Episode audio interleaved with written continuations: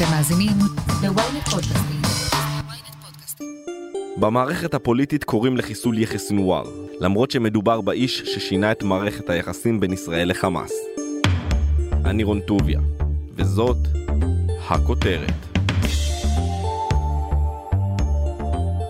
اليوم بفضل الله سبحانه وتعالى لدينا في القطاع قوة عسكرية אני חושב שיחיא סינואר חושב גם היום על אה, יום אה, שחרורו, על הבטחתו אה, לאסירים.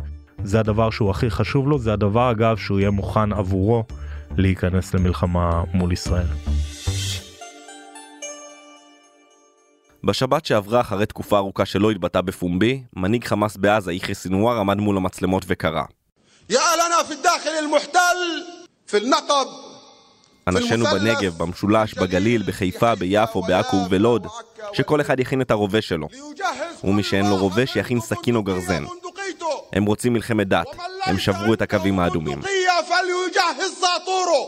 חמישה ימים אחר כך, במוצאי יום העצמאות, שני מחבלים, תושבי הכפר אומנה שבאזור ג'נין, רצחו באלעד במכות גרזן שלושה אזרחים ישראלים. אתמול הם נתפסו, אבל סינואר, האיש שהסית אותם לבצע את הפיגוע, עדיין מסתובב חופשי בעזה. מאז הפיגוע עלו קולות רבים, בעיקר מהצד הימני של המפה, לחסל את סינואר. צה"ל והשב"כ ממליצים לדרג המדיני שלא לעשות זאת, למרות שסינואר ממשיך לקרוא לטרור בכל הכוח. וסינואר? הוא רואה בעצמו כמנהיג העם הפלסטיני העתידי. ממשיך דרכו של יאסר ערפאת. אליאור לוי, פרשננו לענייני פלסטינים, בעזרתך ננסה לפצח את דמותו של מנהיג חמאס בעזה. אז מי הוא יחיא סינואר? יחיא סינואר, שמכונה ברצועת עזה אבו אברהים, הוא אולי לא מנהיג חמאס הכללי, אבל אה, יש שיאמרו שהוא האיש הכי חזק בחמאס. מבחינה היררכית אה, רשמית, הוא מנהיג חמאס אה, בעזה לצד מנהיג חמאס בחו"ל שזה ח'אלד משעל, מנהיג חמאס בגדה המערבית שזה סאלח אל-ערורי, אה, ומנהיג חמאס הכללי, צריך לומר, אסמאעיל אה, הנייה, אבל אה, לסינואר יש כוח מאוד רב, מאוד משמעותי בכל מה שקשור אה, לחמאס, להתנהלות של חמאס בעיקר ברצועת עזה, והתפקיד הזה והכוח של זה יצר אצל סינואר הרבה מאוד מעריצים והרבה מאוד אויבים. סינואר נולד ב-1963 במחנה הפליטים בח'אן יונס. נצר למשפחת פליטים ממג'דל, אשקלון של ימינו. ממש באותו מחנה גדלו איתו שניים שיהפכו למשמעותיים במאבק ישראלי-פלסטיני, מוחמד דף ומוחמד אחלן. לאחר סיום בית הספר למד באוניברסיטה האסלאמית בעזה וקיבל תואר ראשון בלימודים ערביים. וגם הוא היה מראשוני הפעילים בגדודי עזדין אל-קסאם. עכשיו יחיא סינואר גם uh, בצעירותו בעצם היה ככה מאוד uh, uh, מקורב uh, לאיסלאמיסטים ברצועת עזה חמאס הרי לא היה קיים אז אבל uh, הוא גם היה ממקימי הזרוע הצבאית uh, של uh, חמאס. יחיא סינואר הקים uh, ביחד עם uh, ראוחי מושטהה את מג'ד. מג'ד זה uh, בעצם ארגון ביטחון הפנים של חמאס. Uh, באותן uh, uh, שנים אני מדבר על uh, ימי uh, uh, האינתיפאדה הראשונה. סוף שנות ה-80, uh, תחילת uh, שנות ה-90. באותם שנים הארגון הזה היה זה שהוציא להורג באכזריות שאין כדוגמתה אה, אנשים פלסטינים שנחשדו בשיתוף פעולה עם ישראל ויחיא סינואר אה, צריך לומר את זה גם וזה אולי לא משהו שידוע לישראלים הוא לא ישב בכלא הישראלי על רצח של ישראלים הוא ישב בכלא על רצח של פלסטינים שחשודים בשיתוף אה, או היו חשודים בשיתוף פעולה עם ישראל לא אחד לא שניים. יחיא סינואר במו ידיו רצח יותר מעשרה פלסטינים שנחשדו בשיתוף פעולה עם ישראל. יש שיאמרו שזה ממש מוטיבים של רוצח סדרתי. ב-1989 סינואר מורשע ונידון לחמישה מאסרי עולם.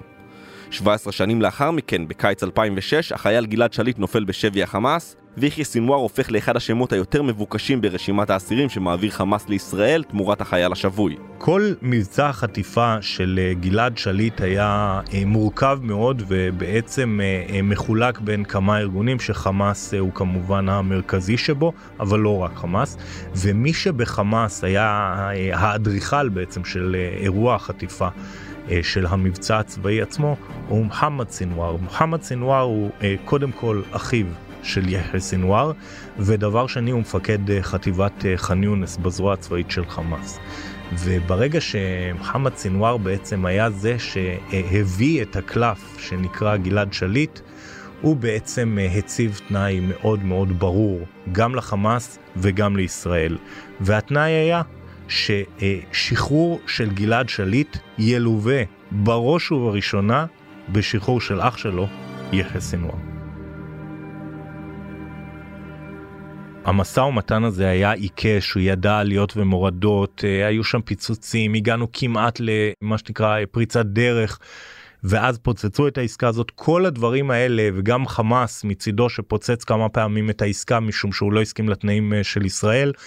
כל הדברים האלה בסופו של דבר למוחמד סינואר וליחיא סינואר היה אה, קשר מאוד הדוק אליהם. מה שמעניין זה שגם כאשר סינואר האח אה, בכלא, האסיר סינואר, אה, ידע שהוא יהיה ממשוחררי עסקת שליט, הוא לא הסכים והרבה פעמים הוא לא נתן את אה, ברכתו לעסקת השבויים, כי הוא ידע שחבריו ואסירים כבדים אחרים שהוא דרש שייכנסו לרשימה של המשוחררים, לא היו בה בגלל סירוב ישראלי, ולמרות שהוא ידע שהוא בפנים, הוא ניסה לפוצץ והצליח גם לעתים לעכב בעצם את ההגעה לעסקת אה, חילופי אה, שבויים מול ישראל כדי בעצם להוציא אותם זה דבר שמראה לך אה, דבר או שניים על אופיו של הבן אדם. איזה מין אסיר הוא היה? יחיא סינואר היה אסיר אה, דומיננטי מצד אחד אה, אה, בכלא הישראלי ומצד שני הוא לא היה אחד הסמלים של הכלא כלומר ישראלים יכירו הרבה מאוד שמות של אה, אסירים כבדים כמו מרואן ברגותי, עבדאללה ברגותי. סינואר הוא לא מהדמויות האלה, זאת אומרת אני לא בטוח כמה ישראלים הכירו בכלל את הדמות הזאת, משום שהפרופיל התקשורתי שלו היה נמוך יחסית. אבל זה לא אומר שלא הייתה לו השפעה. לסינואר הייתה השפעה מאוד גדולה בכלא, אבל הוא עשה את זה בצנעה. למה הוא עשה את זה בצנעה? כי הוא לא רצה להפוך את עצמו לסוג של סמל ששירות בתי הסוהר אה, יצטרך אה, להילחם אה, מולו, להעניש אותו כל שני וחמישי על אה, דברים שהוא עושה. ולכן הוא עשה את זה בצורה יותר פנים אה, פלסטינית. אה, דיברתי לא מזמן עם אסיר אה, שהשתחרר שישב עם יחיא סינואר והוא ככה סיפר לי על דמותו בכלא ואיך אה, בעצם התנהלו הדברים איתו והוא היה מספר שסינואר היה אחד שעולים אליו לרגל אבל לא בצורה פומבית כזאת לא לא הפכו אותו לאיזה סוג של אה, אליל בתוך הכלא אבל כולם ידעו שאם יש מישהו לדבר איתו באותו כלא אני מדבר כמובן שהוא היה בו זה יחיא סינואר בוודאי אחרי שחטיפת שליט יצאה לפועל והחלו המגעים לעסקת אה, חילופי השבויים. כל אסיר שרצה להשתחרר ניסה להתקרב ליחיא סינואר כדי בעצם להיכנס לאותה אה, רשימה של אה, אסירים שתוגש לישראל. את יחיא סינואר פגשתי לפני הרבה הרבה שנים, כשהייתי קצינת מודיעין יחסית צעירה, הוא משהו כמו 23 שנים בילה בבתי הכלא הישראלים, כל פעם במקום אחר.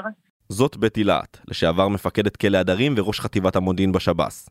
יש לה הרבה שעות סינואר מהימים בהם הוא היה אסיר בכלא הישראלי. הוא אידיאולוג שלא מכיר אה, ולא מאמין בקיומה של אה, ישראל, וזה לאורך כל תקופת השהייה שלו בבתי הכלא. מנהיג שהיה מאחורי הקלעים כל הזמן. אני שומעת אותו עכשיו מתלהם, זה משהו שפשוט הייתי לוקחת אותו ומכניסה אותו לצינוק, אבל כשהוא היה אסיר הוא לא עשה את זה, הוא היה יותר מאחורי הקלעים המוביל לפגיעה בסגל, הוא היה בוחר את האנשים שיעשו את זה, הוא היה זה שהקים את, ה, את ועדת הביטחון המרכזית של החמאס בבתי הכלא, הוא היה המוביל, כל זה מתוך מידעים מודיעיניים, כן? אה, חקירות של אסירים שנחשדו בשת"פ. הוא היה קצב מח'אן יונס, והוא שמר על הסטטוס הזה גם במהלך אה, שהייתו בבתי הכלא. אה, יש לו חוכמת רחוב מאוד מפותחת, יודע לקרוא אנשים ומצבים, יודע לנתח מתי כדאי לו, מתי לא כדאי לו. במהלך שהותו בכלא סינואר למד עברית שוטפת והוא יודע לקרוא ולכתוב בעברית עשירה ורהוטה. הוא הקפיד בכל יום לקרוא עיתון, להבין את סדר היום הישראלי, ובעיקר לחכות. תראה, אה, יחיא סינואר הוא היה אה, מאוד מכבד, מאוד נזהר לא להתלהם, כן? אה, את כל מה שהוא עשה, הוא עשה כל מה שהיה לנו עליו, כל המידעים שהיה לנו עליו, זה בעיקר דרך מקורות ומידעים מודיעיניים, דרך מסמכים שנתפסו וכאלה. הוא בהתנהגות היומיומית שלו, הוא התנהג בצורה מאוד מכבדת, כמובן שבנימוס וככה, אחרת הוא היה נענש, והוא לא פעם נענש. אז אה, הוא נזהר, הוא ידע אם יש לו עסק. יחיא סינואר, תראה, אני חשפתי את, ה, את האיש יותר כאילו כשהוא חלה בסרטן. בשנת 2008 התגלה אצל סינואר גידול במוח, הוא עבר ניתוח קשה בבית חולים ישראלי וחייו ניצלו. אבל הוא לא זוכר לנו חסד נעורים. ואז ראית בן אדם שבר כלי, מבוהל עד מוות, מפחד על חייו, פחדן, ואני די נדהמתי, אני גם אמרתי לו את זה, מה קרה לי, יחיא סינואר הגיבור, ששולח אנשים להתאבד, שמוביל טרור וכולי, פתאום נהיית כזה פחדן, אתה פוחד על החיים שלך, חשבתי שאתם לא מפחדים למות.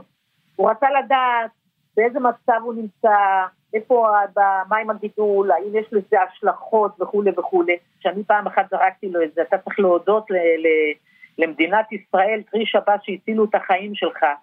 אז הוא אמר, בסדר, זה כאילו התפקיד שלכם, לדאוג לבריאות של האסירים, לא? כאילו, זה מובן מאליו, זה לא משהו שהוא חשב שהוא צריך להודות. עד עסקת שליט סינואר לא היה מהאסירים הביטחוניים הבולטים. הוא היה מין מנהיג שקט שהבין את מצבו ומעמדו. תקשיב, היום כשאני מסתכלת עליו בדיעבד, לא שלא ידענו את זה, כן? הוא הכין את עצמו למעמד הזה של להיות אה, מנהיג, הוא האמין ב, ב, ב, ביום השחרור שלו, הוא היה שותף מלא בהכנת רשימת האסירים שהשתחררו מהכלא, הוא היה זה שלא הכניס לרשימת האסירים מנהיגים אחרים שהתמודדו מולו בבתי הכלא, הוא לא הכניס אותם לרשימת המשוחררים בעסקת שליט, הוא היה נבחר פעם אחר פעם, יש להם בחמאס בחירות כמו בחוץ גם בכלא, הם מעתיקים את המבנה הארגוני שלהם מבחוץ לתוך הכלא. הם עושים בחירות מרכזיות ארציות, ובעצם הוא נבחר פעם אחר פעם אה, בוועדות הארציות, לא רק המקומיות, לאחד הבכירים שבעצם הובילו את החמאס בבתי הכלא. כשאני אומרת לך בנה תשתיות, הוא בנה אנשים סביבו, אנשים מאוד מיליטנטים, מאוד אה, אה, אמינים, שהיו אמינים עליו. אני אומרת לך, תבדוק מי זה היה מוסא דודין. את מוסא דודין הוא גידל בכלא. הוא היה אחד האנשים שלא פעם ניסה בכל, בכל כוחו להוציא פיגועים מתוך בתי הכלא, באמצעות כל מיני uh, תשתיות טרור שהוא בנה אפילו בתוך, שהוא ניסה לבנות בתוך בתי הכלא. הוא הושיב אנשים להאזין לכל כלי התקשורת הישראלים, להקשיב לפוליטיקאים ישראלים, הוא ידע את כל המפלגות, אתה היית אומר לו שם של חבר הכנסת, הוא היה אומר לך בדיוק לאיזה מפלגה הוא משתייך, מה הדעות הפוליטיות שלו, יחיא סינואר אוהב את עצמו מאוד, הוא מאוד נהנה ממה שקורה עכשיו, אבל צריך לקחת בחשבון שיחיא סינואר הוא לא לבד. יש סביבו את סלאח ארורי, יש את מוסא דודין, יש את, את עבד אל חכים חניני, את ג'יהאד, יש כנופיה גדולה מהשומרון שיש להם פה משפחות, והם נמצאים בכל מיני, בטורקיה, בכל מיני מקומות אחרים, הם גורשו לשם. אה, האנשים האלה לומדים, מתפתחים, גודלים, לא נחים רגע אחד כדי לדעת איך להילחם בנו. בית אילת, לשעבר מפקדת כלא הדרים, תודה רבה. אותי. מיד נמשיך עם הכותרת, אבל לפני כן, הודעה קצרה. היי, אני יובל מן. ואני אושרית גנאל. בעולם הטכנולוגי של היום צריך שמישהו יעשה קצת סדר. הצטרפו אלינו לרפרש, פודקאסט הטכנולוגיה של ynet. בכל שבוע נדבר על מה שחדש ומעניין בעולם הדיגיטלי. רשתות חברתיות, גאדג'טים, המצאות חדשות, וגם הפוליטיקה של חברות הענק. חפשו רפרש בוויינט או באפליקציית הפודקאסטים שלכם.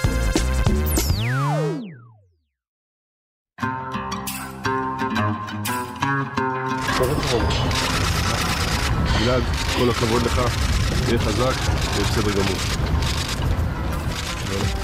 באוקטובר 2011 יוצאת לפועל עסקת שליט כשסינואר משתחרר מהכלא ביחד עם עוד 1,026 אסירים ביטחוניים.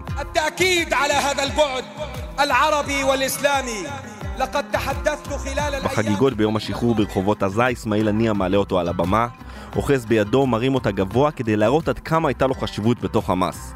סינואר לא נשאר חייב, לוקח את המיקרופון, ומול הקהל המשולב מבטיח הבטחה חשובה לכל אלו שנשארו מאחור מבחינתו. הוא פונה אליהם בצורה ישירה ואומר להם, אני מבטיח לכם שאני אביא לשחרור שלכם מהכלא אה, בישראל. וההבטחה הזאת של אה, סינואר, אה, רון, אה, מלווה אותו לאורך כל השנים בעיניי.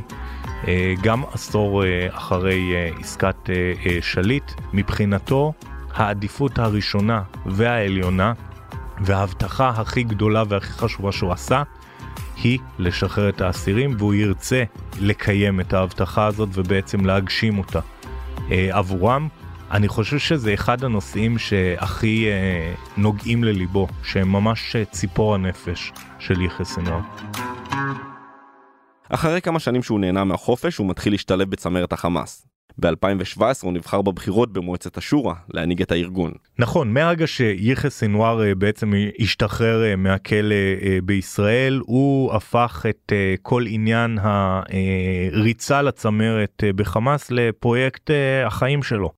קודם כל הוא נכנס ללשכה המדינית אה, של אה, חמאס בבחירות של אה, תחילת העשור הקודם. ולאחר מכן בשנת 2017 הוא מקבל בעצם וזוכה בתפקיד הנחשף של מנהיג חמאס בעזה. וסינואר ככה נכנס לתפקיד הזה בכל הכוח עם כמה אסטרטגיות מאוד מאוד חשובות מבחינתו לגבי אה, איך שהוא רואה גם את היחסים מול הרשות הפלסטינית וגם את אה, בעצם צורת ההתנהלות מול אה, ישראל. אז הפרויקט הראשון מבחינתו היה בעצם לנסות באמת לגבש פיוס בין פת"ח לבין חמאס. וסינואר לוקח את זה ממש כפרויקט אה, אישי בליווי כמובן של אה, אה, מצרים ועוד כמה מתווכים ובאמת מגיעים והפלסטינים עושים פסגות מאוד מאוד רציניות כדי בעצם להגיע להסדרה וסינואר בא ואומר שהוא מוכן לתת הרבה מאוד כדי בעצם שהפירס הזה יצליח. ומה זה אומר הרבה מאוד? הוא בעצם הסכים שכל הניהול של רצועת עזה שנמצא כיום בידי חמאס גם באותם ימים יועבר לידי הרשות הפלסטינית כל עוד הניהול הזה הוא אזרחי. מבחינת uh, סינואר מה שהוא רצה זה לעשות uh, סוג של מודל לבנוניזציה של עזה. אבל זה לא הצליח. זה לא הצליח כי קודם כל הרשות הפלסטינית ואבו מאזן בעיקר uh, בראשה לא קנה את המודל הזה הוא אמר all or nothing כאילו אתם רוצים יש נשק אחד uh, ברצועת עזה וזה יהיה נשק הרשות הפלסטינית. ודבר שני היו הרבה מאוד מתנגדים גם בתוך חמאס וגם uh, בארגונים uh, אחרים לא פחות קיצוניים ג'יהאד איסלאמי ארגונים סלאפים כאלו ואחרים שניסו בעצם לעשות הכל כדי לפוצץ את המשא ומתן הזה. המשא ומתן הזה התפוצץ תרתי משמע בניסיון החיסול של uh, ראש הממשלה הפלסטיני רמי חמדאללה שהגיע לבקר ברצועת עזה הוא נכנס דרך מעבר ארז נכנס לתוך uh, העיר עזה ובדרך מתפוצץ ליצד השיירה מטען uh, נפץ מאוד מאוד גדול. חמדאללה וראש המודיעין הפלסטיני מג'ד פראג' נמצאים uh, בתוך השיירה הזאת הם לא נפגעים אבל הפיצוץ הזה גם היה בעצם המסמר האחרון של שיחות הפיוס שקרסו למורת רוחו של סינואר. הפרויקט השני של סינואר שהיה לא פחות חשוב מבחינתו הוא ההסדרה האזרחית לרצועת עזה. הוא הבין שבכדי לשמר את שלטון חמאס, האזרח הקטן צריך שיהיה לו כסף לקנות אוכל בשוק. הוא פעל להכנסת מזומנים לתוך הרצועה כשהוא פועל מול ישראל בתיווך של מצרים, קטר והאו"ם. באותה תקופה סינואר היה מוכן לקחת הרבה מאוד צעדים אה, אה, קדימה כדי לקבל את ההסדרה הזאת, את ההקלות אה, מישראל ואת האישור להכניס את אה, מזוודות הדולרים הידועות לשמצה לתוך אה, רצועת עזה. הוא עשה הרבה. אבל במקביל הוא גם משתמש ביכולות המאפיונריות שלו, אין מילה אחרת, ובעצם אה, מתחיל את אה, צעדות אה, השיבה שהובילו לאין ספור סבבים וימי קרב.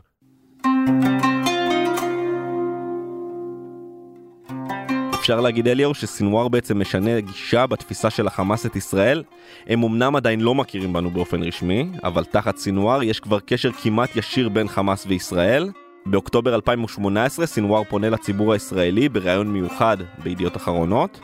ובפסח האחרון אנחנו למדים מריאיון שהעניק ראש המל"ל לשעבר מאיר בן שבת לשלי יחימוביץ', שסינואר קיים מגעים עם ישראל בתיווך מצרי, ואפילו העביר פתק בכתב ידו לנתניהו. הוא יוצר כאן מערכת יחסים שלא הייתה קיימת לפני כן בין ישראל לבין חמאס. נכון, אפשר לומר שבימי הממשלה הקודמת אה, היו אה, יחסים אה, כמעט אינטימיים בין ישראל לחמאס, רק שהם לא התקיימו ישירות בין ישראל לחמאס, הם התקיימו בתיווך.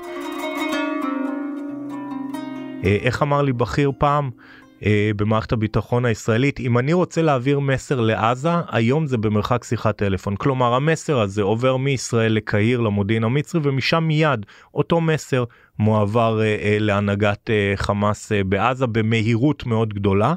וזה מראה לך עד כמה היה בעצם אה, סוג של אה, תיאום אפילו תיאום ביטחוני. ברגע שמתחילה הסלמה מיד מיד גם uh, מתחיל ערוץ קשר. תמיד ערוץ תקשורת בין uh, חמאס לישראל דרך המודיעין המצרי שגם עבד כי עובדה שבין 12 ל-24 מקסימום 48 שעות היה נגמר uh, הסבב וזה לא בכדי.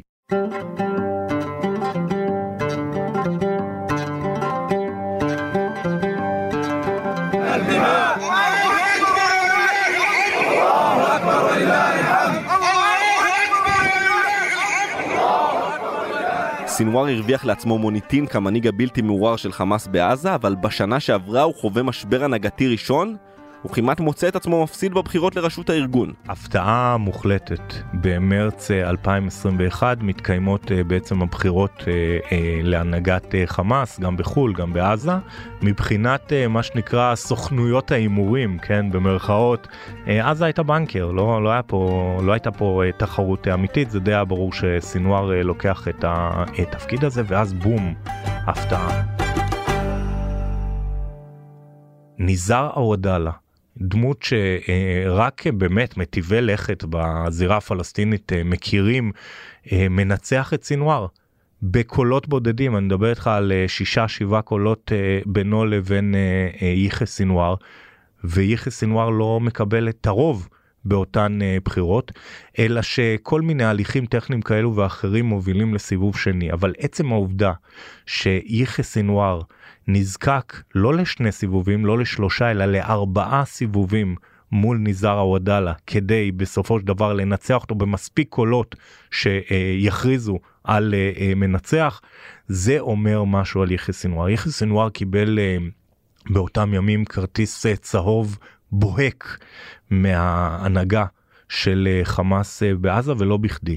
הזכרתי לפני שיחיא סינואר ככה הוא נורא כוחני כשהוא מוביל אה, מהלכים. אם יחיא סנוואר ראה מישהו שככה טיפה מאתגר אותו, הוא ידע אה, להעיף אותו בצורה מאוד מאוד אלימה מהזרוע הצבאית אה, של חמאס ואני מדבר איתך על בכירים לא על חיילים פשוטים בזרוע הצבאית זה לא עניין אותו הוא לא רואה ממטר ואז פתאום הוא מקבל את הלא רואה ממטר בבחירות הללו. היה הלם מוחלט בעזה באמת כי היו בטוחים שסינואר הוא כל יכול ופתאום גילו לו את מגבלות הכוח. ופתאום הוא הבין שהוא לא יכול להיות כל כך כוחני כלפי uh, הנהגת חמאס ולצפות uh, שהוא ימשיך uh, בסולם uh, הדרגות uh, בארגון ובסופו של דבר אני מניח שיחיא סינואר מכוון להיות uh, מנהיג חמאס uh, הכללי ולכן הוא צריך גם להיות יותר uh, איש פריימריז נקרא לזה מאשר רק uh, ריכוזי וכוחני ומאוד מאוד לא נחמד ולא מתחשב בסביבה שלו נדמה לי שהוא הבין את זה היטב בבחירות השניות להנהגת חמאס בעזה. אנחנו רואים עכשיו תמונה שמגיעה לנו בשידור ישיר מירושלים, עם המוני האנשים במצעד הדגלים, שמנסים אה, למצוא מחסה. אזעקה. וחודשיים אחר כך הכוחניות של סינואר בחיזוק אסמאעיל הנייה וח'אלד משעל מגיעה לפיצוץ מול ישראל כשחמאס יורה לעבר ירושלים בעיצומו של מצעד הדגלים. חמאס מנצל את האווירה המתוחה ומשגר רקטות אה, לעבר עיר הבירה של ישראל. אנחנו מיד נעדכן אתכם... מצד אחד חמאס חוטף מכה אנושה וחיסול סינואר הופך לאחת ממטרות המבצע. אבל מצד שני סינואר מרוויח את תמיכת הציבור העזתי שהוא היה כל כך צמא לה בכדי להצטייר כמנהיג הכל יכול של חמאס. וסינואר הוא מבין תקשורת. לאחר המבצע הוא מצטלם עם חיוך מתריס, יושב על כיסא משרדי בהריסות מה שהיה המשרד שלו. וצריך להזכיר אחרי מבצע אה, אה, שומר החומות ישראל הכריזה שסינואר הוא אה, אה, עדיין אה, בן מוות וישראל אה, קיוותה אולי וציפתה שסינואר יעשה את מעשה נסראללה ובעצם ייכנס לבונקר ולא יוכל לצאת ולראות אה, אור יום אה, לאחר מכן אבל זה לא קרה זה ממש לא קרה. יחיא סינואר יצא מהיום הראשון של סיום מבצע שומר החומות ועד היום אה, הוא נמצא אה, בחוץ בפומבי. הוא לא מפחד מהאיומים הישראלים וצריך לומר אה, אף אחד לא אה, ניסה להתנקש בחייו למרות שהיו אין ספור אה, הזדמנויות לו ישראל רצתה לעשות זאת מי שלא עמדה ביעד במקרה הזה זו ישראל שהבטיחה שהוא יחיה כמבוקש והוא הוכיח לה שהוא לא. שנה חולפת מאז סיום המבצע, חודש רמדאן רצוף פיגועים מסתיים, וסינואר מחליט כאמור בשבוע שעבר לשאת את נאום הגרזנים, שמנסה להמשיך לחמם את הר הבית ולהסיט את המאבק לתוך ישראל. שני המפגעים באלעד שמעו בקולו, ובמערכת הפוליטית עולה הדרישה לחסל אותו. אבל אליאור צריך לומר, חיסול כזה משמעותו מבצע בעזה וטילים על תל אביב. נכון, אבל זה לא אה, חדש, ישראל אה, חיסלה ב-2012 את אה, אחמד ג'אברי כשהיה רמטכ"ל חמאס. ומיד אה, עם אה, חיסולו נפתח אה, מבצע עמוד ענן. חיסול בהא אבו אל-עטה, מפקד החטיבה הצפונית של הג'יהאד האיסלאמי, הוביל לא למערכה ארוכה אבל לסבב אלים ביותר בין ישראל לג'יהאד האיסלאמי בשנת 2019. אני מניח שגם חיסול, אגב לא רק של סינואר, של כל דמות בחירה אחרת בחמאס, בין אם בעזה ובין אם בחו"ל, תוביל למערכה אלימה. הציפייה הכי אה, גדולה שלי הייתה לשמוע אתמול, אם תחסלו את סינואר ייפתחו שערי הגיהנום, והוא אמר די את אותו דבר, הוא אמר אם תחסלו את סינואר תהיה רעידת אדמה. אבל כל זה לא יהיה רלוונטי עבורו אם הוא יחוסל. מדיניות הסיכולים הממוקדים קיימת כבר 30 שנה, ועם זאת הטרור עדיין כאן. בהסתכלות לאחור, המדיניות הזאת היא מדיניות מוצלחת לדעתך? זה תלוי נורא את מי אתה מחסל ומתי אתה מחסל אותו. אני לא חושב שיש תשובה חד משמעית. יש חיסולים שכן הצליחו. דוגמת אה, חיסול אה, קאסם סולימני. מי שהחליף אותו אה, זה בן אדם עם יכולת פחותה עם כריזמה פחותה עם קשר פחות עם כל המיליציות. שמו הוא כהני זה לא הדמות המבריקה של האסטרטג המבריק שהיה קאסם סולימני ולכן פה אני יכול לומר כן, החיסול הזה הצליח, אבל מצד שני אתה יכול גם לראות חיסולים שלא הצליחו. עבאס אה, מוסאווי היה מזכ"ל אה, אה, ארגון חיזבאללה בשנות ה-90, ישראל מחליטה לחסלו באמצעות מסוקים, ואת מי קיבלנו? איזה אחד אלמוני חסן נסראללה, כן, שהפך את חיזבאללה לאיום הכי גדול היום על ישראל מלבד אה, הגרעין אה, האיראני. ולכן השאלה כאן היא, היא מאוד מאוד לא חד משמעית. אוקיי חיסלת את סינואר אתה תמיד צריך לחשוב מי יגיע במקומו. האם יגיע בן אדם שהוא נגיד פרו איראני אחד שבעד האסכולה של הידוק היחסים בין חמאס לאיראן? האם זה האינטרס שלך? אני לא בטוח. סינואר הוא לא פרו איראני סינואר הוא אה, מנסה להיות מאוד מאוד עצמאי. האם זה טוב או לא טוב? שוב אין טוב, יש הרע ויש רע יותר. אגב, אני לא בטוח שסינואר הוא הבן אדם אה, הכי מסוכן כיום בחמאס. אה, בעיניי יש אה, אנשים בחמאס שהם הרבה יותר אה, מסוכנים אה, מסינואר ושאולי אה, מותם אה, עדיף אה, על חייהם אה, מבחינת אה, אה, שלום הציבור אה, בישראל. והשם שלהם הוא לא יחיא סינואר. אז אליאור, אפשר לחסל ארגון טרור על ידי חיסול ראש הארגון? אני לא חושב.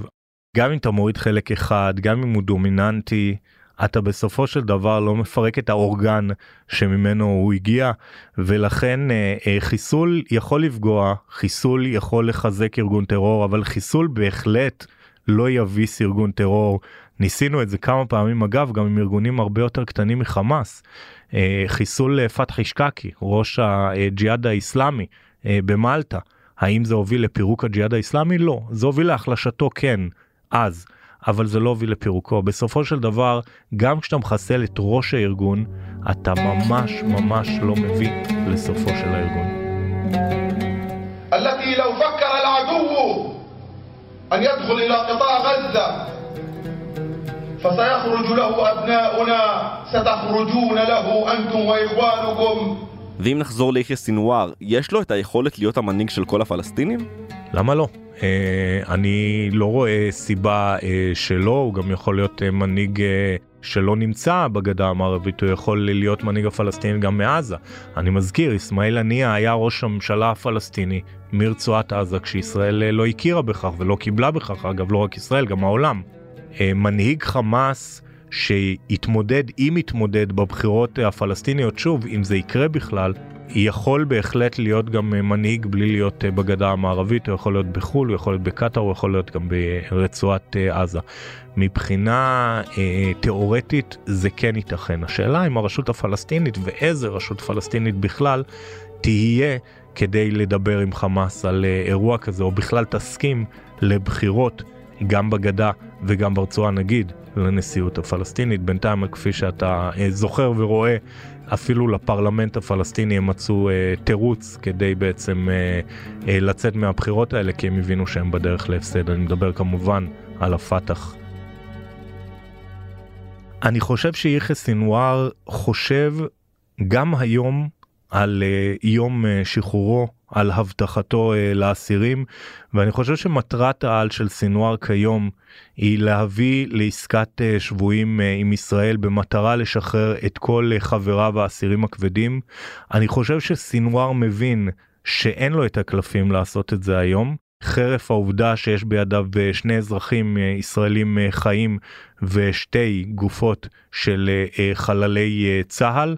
אני חושב שסינואר צריך או רוצה להביא אה, הישג בדמות אה, מבצע חטיפת אה, גלעד שליט פלוס פלוס, כלומר כמה חיילים אה, או אזרחים אה, ישראלים אה, חטופים אה, במבצע מרצועת עזה, אני חושב שזו מטרת העל שלו.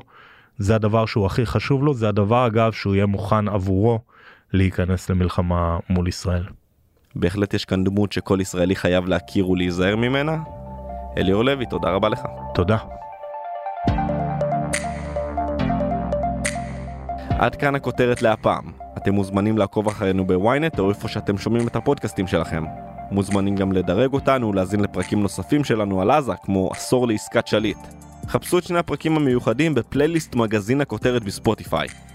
אל תתביישו לכתוב לנו בקבוצת הפייסבוק, פודקאסט להמונים או אצלי בטוויטר, וכמובן לא לשכוח לשלוח את הפרק לחבר שעדיין לא שמע את הכותרת של היום. את הפרק ערכתי ביחד עם גיא סלם, על הסאונד ניסו עזרן, סיוון חילאי גם היא חברה בצוות הכותרת. אני רון טוביה, נשתמע בפעם הבאה.